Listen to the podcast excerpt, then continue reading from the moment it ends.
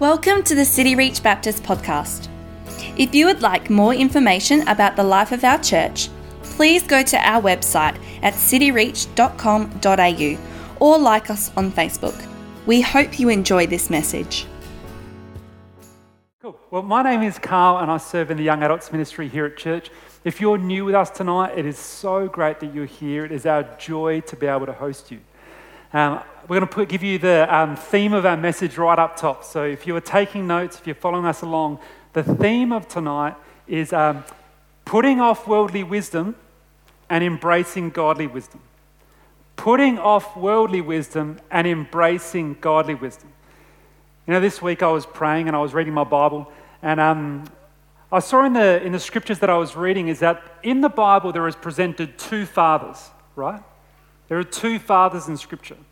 There is our Heavenly Father who loves us and who delights to give us good gifts. That if you're a child of the Father, God's word to you is that He delights to give you good gifts. This is what the Bible says. It says, If you then who are evil know how to give good gifts to your children, how much more will your Father who is in heaven give good things to those who ask Him?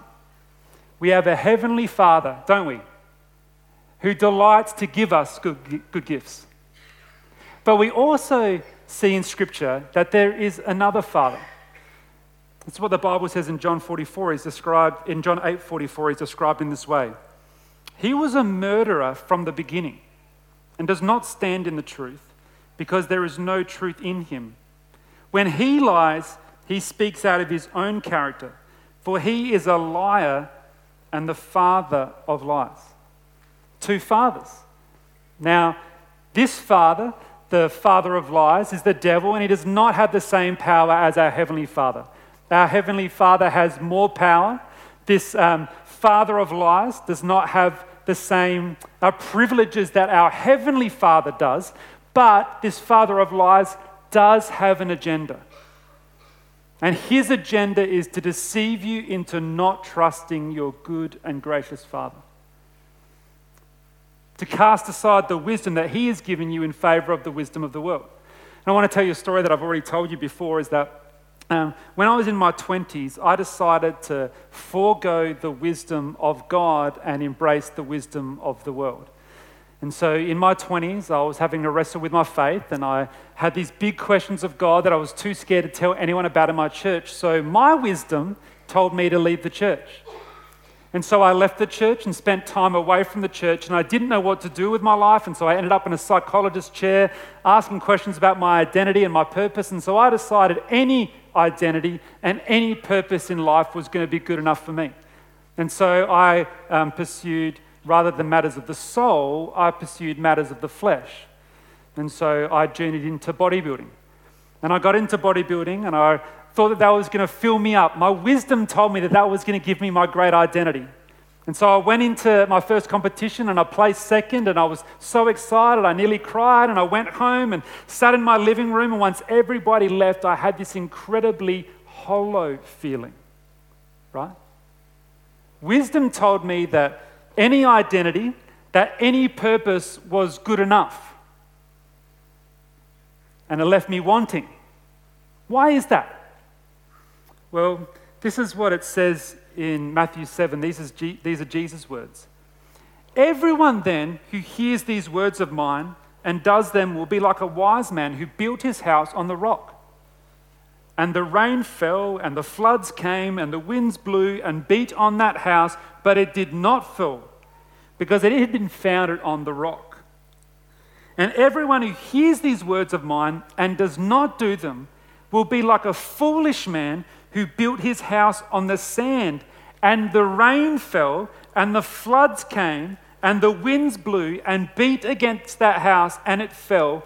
And great was the fall of it. And great was the fall of it. I built my world in my 20s on the foundation of worldly wisdom, and when I needed it the most, it abandoned me. The first lie that we're going to be returning to send it in this new series, right? We are starting a new series where we're going to be returning the lies that the father of lies gives us. We're going to return them to sender, and we're going to embrace God's godly wisdom, the first lie that we will be returning to sender will be that godly wisdom is not to be trusted. It's the same lie that the father of lies told Adam and Eve in the garden. It is the same lie that uh, the father of lies told Jesus when he was out in the wilderness. And it's the same lie that he tells us all the time, and that's we cannot trust godly wisdom. And this lie destroys marriages, this lie destroys friendships, and this lie destroys careers. But the good news is that God actually wants you to be, right, be wise. This is what Proverbs 2, verse 6 says For the Lord gives wisdom, from his mouth come knowledge and come understanding. God wants you to be wise, and not any kind of wisdom. He doesn't want you just to have some, some success in your work or some success in your family and then not, not know Him. And when your life would finish, you would depart from Him. But no, God wants you to have godly wisdom. So you would know the intimacy of knowing your Heavenly Father and you would be able to flourish in life. So that is our pursuit tonight godly wisdom. So let's start by looking at the world of godly wisdom. What do we mean by wisdom? The Bible never gives us this neat little one line definition. You ever wish that the Bible just gave you this one thing that you're asking for? Well, the Bible doesn't give us this neat little definition of wisdom. It tells us that we can get wisdom. It tells us that wisdom is available. It tells us that we should pursue wisdom. It tells us that we should apply wisdom, but it never gives us this nice little neat definition. It seems that when people spoke about godly wisdom, everyone knew what they were talking about. So let me give you a definition of godly wisdom and then let me defend it. This is godly wisdom. Godly wisdom is the quality of being able to flourish in God's world through applying right knowledge and right discernment unto a righteous goal. Godly wisdom is the quality of being able to flourish in God's world through applying right knowledge and right discernment unto a righteous goal. How do we come to that definition? It's through a survey of scriptures like Proverbs 3:13. It says, "Blessed is the one who finds wisdom and the one who gets understanding. This tells us that wisdom is available. Job 12 13 says, With God are wisdom and might. He has counsel and understanding. This tells us that God is the source of wisdom. Ephesians 5:15 says, "Look carefully then how you walk, not as unwise but as wise, making the best use of your time because the days are evil. Therefore do not be foolish, but understand that the understand what the will of the Lord is." This tells us that God's will and God's wisdom are connected. But there is one passage in Scripture where the essential elements of wisdom all converge, and they appear in this passage in Second Chronicles, where we meet what the Bible describes that at the time was the most wisest person walking on the face of the earth, King Solomon. And King Solomon came to inherit the kingdom uh, of Israel from his father David in his 20s, right? A young boy. He inherits the kingdom of Israel in his 20s. This man needs some wisdom. And so God comes to him in the midst of a deep sleep, and we pick it up in verse 7. So look down in your Bibles again in verse 7. It says, In that night, God appeared to Solomon and said to him, Ask what I shall give you. And Solomon said to God, you have shown great and steadfast love to David, my father, and have made me king in his place. O Lord God, let your word to David, my father, now be fulfilled. For you have made me king over a people as numerous as the dust of the earth. Give me now wisdom and knowledge to go out and come in before this people. For who can govern this people of yours, which is so great? Uh, this passage illustrates three incredible attributes of wisdom. And the first is this that Solomon recognized the right source of godly wisdom. Solomon recognized the right source of godly wisdom. Look at verse 9 again. O Lord God, let your word to David, my father, be now fulfilled. For you have made me king over a people as numerous as the dust of the earth. Give me now wisdom and knowledge. Solomon rightly recognized that God is not just all powerful, but God is all knowing. that God has wisdom. That in Genesis 1, we receive the account that God created a world with order. And he put Adam and Eve in that order and told them to be fruitful and to multiply, and that they would rule over this world that had a created, uh, perfect order. And what Solomon knew that even though Adam and Eve uh, sinned against God and God cursed this world, that still God remained to be the all knowing God, even in the midst of a world of utter confusion. Solomon goes to the right source. You ever heard someone say, What would God know about problems? What would God know about my problems? It's like people treat God like he's the, um, the kid in kindergarten that gets the Play Doh and gets the buttons and gets a stick and sticks it all together and then gives it to you and says, Here, I made this for you. And you ask, Well, what does it do? And the kid says, I have no idea what it does, but I made it for you. That's not what God has done. God hasn't made a world that's spinning out of control, that has no point, that has no plan. No, God is all powerful and He's created a world with a created order and He is all knowing. He knows how that world works. I love what um, our pre marriage counselor said. Uh, we were in pre marriage counseling, my wife and I, uh, just getting ready to get hitched, my fiance and I, getting ready to get hitched. And he said to us, before, um, when you fight, which you will, my promise to you, uh, when you fight, uh, rather than running to a friend, rather than running to someone else, remember God created this world, He's designed it to flourish, and He still knows how best it works. Run to God.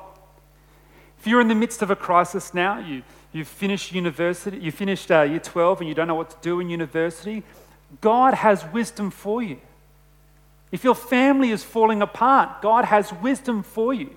If you're in a relationship and you feel like it's going nowhere, God has wisdom for you because He is the source of all wisdom.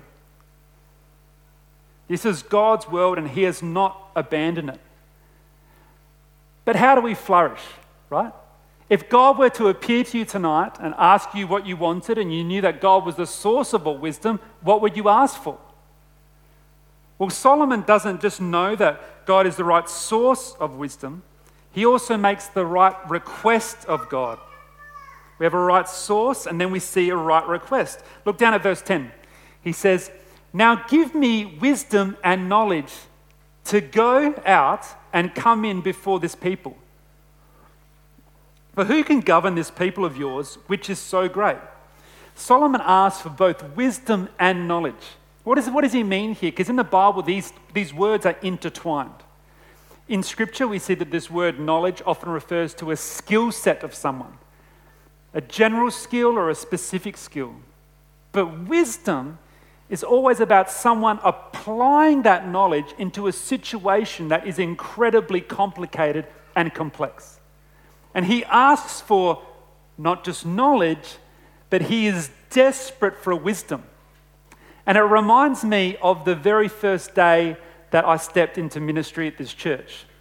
Uh, I was excited about um, starting in ministry, and I'd read these books, and um, I'd, I'd like listened to these podcasts, and I thought that I needed all this knowledge to be able to do the job that I was called to do.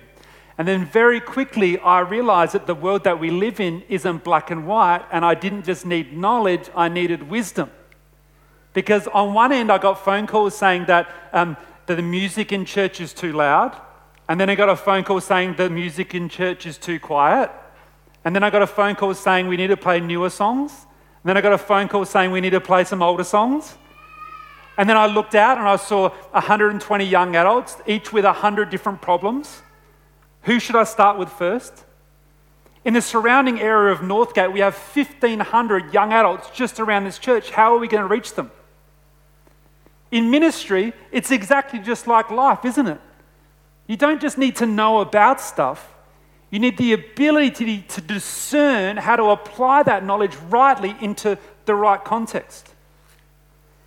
Even before Solomon started as king, he knew that he needed discernment.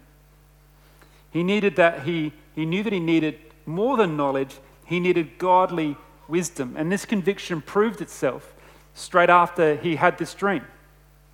You might remember the story that these two women come into Solomon, come into Solomon's kingdom, and they ask him this question We both are saying that this child is ours. You tell us what we should do. And one of the women says that, well, her baby died in the night. And she's just claiming this one as her own. So we have these two women who are grieving, these two women who have an incredibly complicated situation. And they say to Solomon, What should we do? And Solomon says, Cut the baby in half. Out of control, right? He's got knowledge of a sword. And his advice is to cut the baby in half.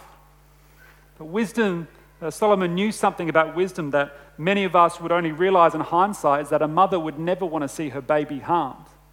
And so one woman says, It's fine, you can cut the baby in half, and the other woman says, No, please don't, revealing the true mother. Solomon knew that he needed to go to the right source, but then he needed to make the right request. Not just incredible knowledge, but he needed wisdom because people use knowledge in ways that are very, very unwise, don't they? We see people that study scriptures, and instead of using it to bless people, they use it to cut people down. We see people go to university and get knowledge, and instead of using that knowledge to make our world a better place, they use it for selfish gain to make other people feel inferior. If we want to flourish in God's world, we need more than just knowledge. We need the ability to discern. We need wisdom. Remember our definition Godly wisdom is the quality of being able to flourish in God's word, world through applying right knowledge and right discernment. But there is no point in knowing the right source and making the right request if you're doing it for selfish gain. And I spent many of my years in my 20s uh, asking prayers of the Lord that the Bible actually says that God didn't even hear these prayers. It's what Psalm says. Psalm says if you cherish sin in your heart, then God will not hear your prayers. We actually don't just need the right source and the right request, we actually need a righteous goal. Look down at verse 11. He says, God answered Solomon, Because this was in your heart, and you have not asked for possessions or wealth, honor, or the life of those who hate you, and have not even asked for a long life, but have asked for wisdom and knowledge for yourself, that you may govern my people over whom I have made you king. Wisdom and knowledge are granted to you. Why was God pleased to answer Solomon's request? It was because of what he asked for and for what he did not ask for. What did he not ask for? He didn't ask for possessions, a bigger palace, a greater statue. He didn't ask for wealth, to sleep on a bed of gold. He didn't ask for honor, for people to praise him. He didn't ask for the life of his uh, enemies, for his enemies to suffer. He didn't ask for a long life, for him to be provided with comfort, but not to have the wisdom to be able to provide that comfort to other people. What did he ask for? Verse 11 tells us. God says to him, But you have asked for wisdom and knowledge for yourself, that you may govern my people over whom I have made you king. What was the righteous goal of Solomon? To govern God's people well. So let me ask you if God was to give you wisdom over the situation that is bringing you the most complications and the most difficulties in your life right now, if God was to speak wisdom into that situation, who would be most glorified? Would it be God or would it be yourself? Because the, gift that we have is that we are able to glorify God. And when we glorify God, God comes into our life and Christ in us overflows out of us. The gift of coming into relationship with God is that God's desires will become our desires. And so, what do you do if you don't have a righteous goal? Well, Solomon would say this, I believe, when he wrote Proverbs 1 7. The fear of the Lord is the beginning of knowledge. Fools despise wisdom and instruction. God's wisdom only comes to those people who have a fear of the Lord, a reverence for the Lord, an awe for the Lord. Then the beautiful things happen. Beautiful thing happens. God's desires become your desires. Godly wisdom is the quality of being able to flourish in God's world through applying right knowledge and right discernment unto a righteous goal. So, how do we get it? How do we get godly wisdom? If God wants us to be wise, how do we get it? Because this is what the Bible says Blessed is the one who finds wisdom and the one who gets understanding. But how do you get it? And how do you make sure that the wisdom that you get is actually wisdom that's going to benefit you? Because we've all had friends that have said things that we thought were wise, but were not actually wise when we applied them, right? Like I had someone who told me that you won't get caught for speeding as long as you drive only 9% over the speed limit. Ever heard that? So 65 in a 60 zone, you're all good. 109 and 110 in a 100 zone, you're all good. That advice cost me $350. I had, someone gave me the advice if you're trying to lose weight, only eat when you're hungry. I'm hungry all the time, right? So, how do we make sure that the wisdom that we're receiving is the kind of wisdom that's going to cause us to flourish in God's world? Well, let's look at the way of wisdom. Uh, firstly, we know that God's wisdom can come from the Spirit of God. This is what 1 Corinthians 12, verse 8 says For to one is given the word of wisdom through the Spirit, and to another the word of knowledge according to that same Spirit. The Spirit of God is able to give you wisdom. And James affirms this. James says, If any of you lacks wisdom, let him ask God, who gives generously to all without reproach. And we know what this means, right? That God promises you to give you wisdom. And He will be generous with that wisdom. And He will give it to all who ask, not just to the people that you think are the spiritually elite or the people that grew up in the church or the people that are standing up on platform. God will give wisdom to all without reproach. What does it mean without reproach? This is a beautiful thing here. It's that even if your own foolishness got you in this situation that you need godly wisdom for, if you surrender unto the Lord, repent and worship the Lord, then He will be generous with His wisdom towards you. Amen? What an incredible gift. Our God is generous. So God speaks to us through His Spirit. But how do we know that it is actually the Spirit that's speaking to us and we haven't? Deceived ourselves. We haven't just had too much sugar or not enough sugar or too much sleep or not enough sleep or we've eaten too much or we haven't eaten enough, right? How can we test it? Well, we get godly wisdom by God's Spirit, but we also get godly wisdom by God's Word. This is what 2 Timothy 3:16 says, all scripture is breathed out by God and profitable for teaching, for reproof, for correction and for training in righteousness, that the man of God may be complete, equipped for every good work. And Corinthians also tells us that God is not the author of confusion. The Spirit of God will never ever disagree with the Word of God. And the Word of God will never ever contradict the Spirit of God. How do we know? Because it's the same voice. All Scripture is breathed out by God and profitable for teaching, for reproof. So you know that if in your gut you feel like the Spirit of God has spoken to you and you check the Bible and it doesn't line up, then you've got a problem.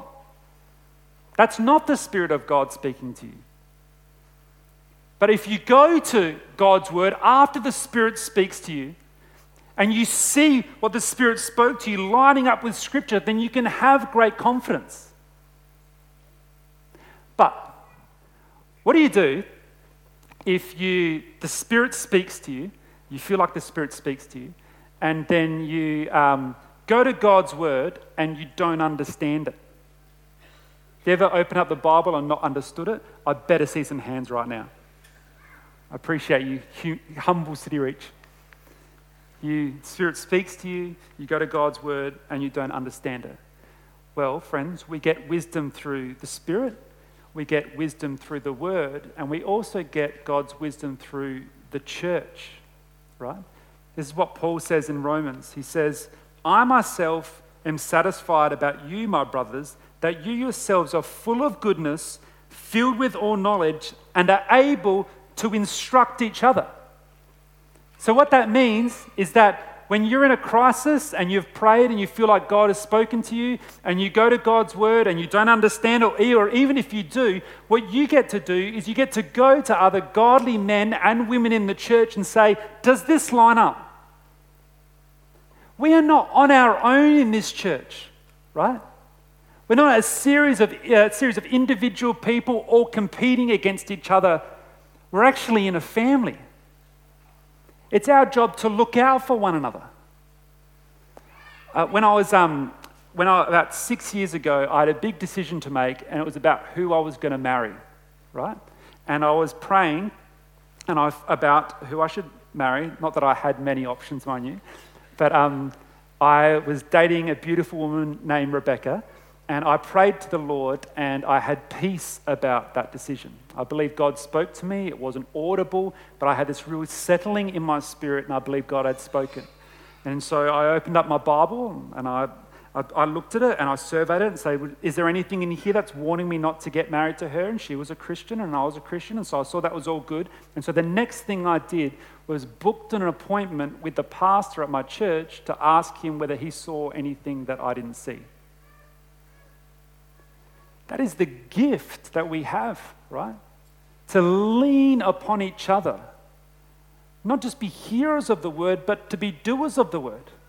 I would encourage all of you, if any of you are thinking about getting married, book an appointment with a pastor, or book an appointment with a real life group leader, or speak to Lou George, or speak to someone wise in your church and ask them the question Do you see something I don't see?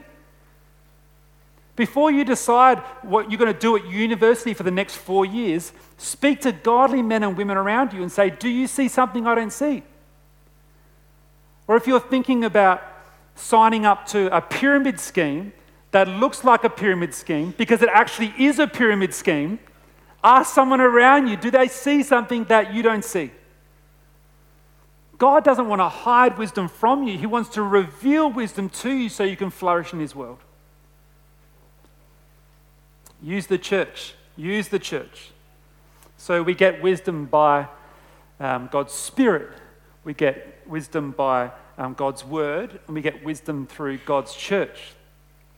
And I want to um, give you another way that we receive wisdom, and I want to put it in our last point tonight. I want to speak to you about uh, the warning of wisdom. The warning of wisdom. There are three books in the Bible that are often referred to as wisdom literature. They are um, Proverbs, they are Ecclesiastes, and they are Job, right? And they each give us a different perspective on what wisdom is. Uh, Proverbs tells us that um, God wants us to flourish in life and that He can be trusted. And uh, Ecclesiastes tells us that life is complicated and that a great fall has happened and there is a created order that is now broken. But in the midst of that created order, God can be trusted. And then we have the book of Job, and the book of Job tells us that bad things are going to happen to good people. But God is still sovereign and he can be trusted. So here is the warning of wisdom. Even though God has revealed his wisdom, don't put your trust in circumstances Put your trust in the Lord, for only He is trustworthy. For only He is trustworthy. It may be that in your life you are um, applying God's wisdom as best as you know how, and the way that God may choose to glorify Himself in your life is by using you to be the next Job. Right? And so, what do you do in that situation? Where um, your life is crumbling down around you, and maybe you lose a loved one, or you lose a job, or you get a diagnosis that you didn't think that you were going to get, what do you do? There is another um, way that we receive wisdom in Scripture. Let me read to you from the book of 1 Corinthians. It says this And because of him, you are in Christ Jesus, who became to us wisdom from God. Who became to us wisdom from God, righteousness and sanctification and redemption. Jesus Christ became wisdom for us, revealing to us that one can suffer, that one can suffer in this world, and God is still sovereign and He still loves His children. That if in your life right now you've experienced great loss and great suffering, then the call on your life isn't to run to worldly wisdom. The call on your life is to stare at the cross, is to remind yourself that God went to the cross of his own accord in the person of Jesus Christ. I understand, I understand what the song Reckless Love is trying to say right? It's a Christian song. We haven't sung it in this church. I understand what it's trying to say. It's, uh, it's describing God's love as reckless, in that God put himself in harm's way because he loved us. I understand its poetry. But what it can confuse is what reckless has always meant, and that means spinning wildly out of control. And Jesus was not spinning wildly out of control when he went to the cross. Jesus knew exactly what he was doing, and he chose to do it anyway. That from the beginning of time, before the foundations of the earth, the Bible says that your name was written in the book of life. An incredible promise, amen? And then, so before time, God knew that a fall was going to happen, that this world would be disordered, and a punishment would need to be put onto some people or to someone. And rather than casting it on you, he cast it on Jesus. So the suffering that Jesus received was not a surprise. It was not Jesus spinning wildly out of control. It was Jesus putting himself in harm's way for the sake of bringing righteousness on his people. So when you experience suffering, you can know that God is still sovereign, that God still loves you, that God still cares for you. And that because of this great news of the gospel, Revelation tells us that there is a day coming where he will wipe every tear from every eye. And the Bible does say that he's, God is working all things together for his goodness. And we would love if at the end of that sentence it says, and God will always tell us why he's doing all of those things. But it doesn't say that. It says that when we get to heaven, he will wipe every tear from our eye and the Bible says, better is one day. Better is one day in your courts than a thousand elsewhere. The call of Scripture, right, is to embrace godly wisdom, to receive godly wisdom.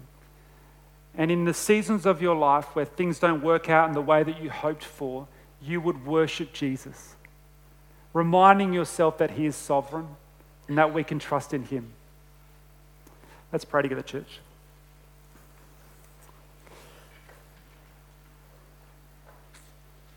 God, I just thank you for your revelation in your word that reminds us that better is one day in your courts than a thousand elsewhere. That even if we experience suffering in this world, that when we see you in glory, you'll wipe every tear from our eyes. And Lord, I know there are people in this room that are suffering now, that feel like they're, they're doing all that they can do, that they are living out of a heart of worship, that they are enjoying your good grace, that they're applying spiritual disciplines, and yet their family is in ruin and their job isn't working out, and they don't feel like they're flourishing in this world. God, I would just ask that in this moment, would you just remind them that you are still sovereign. You never stopped being sovereign. And you love them and you never stopped loving them. God, we just thank you that you, your love for us, and the way that you went to the cross was not you spinning wildly out of control, but it was you choosing to lay your life down that we might experience peace with you.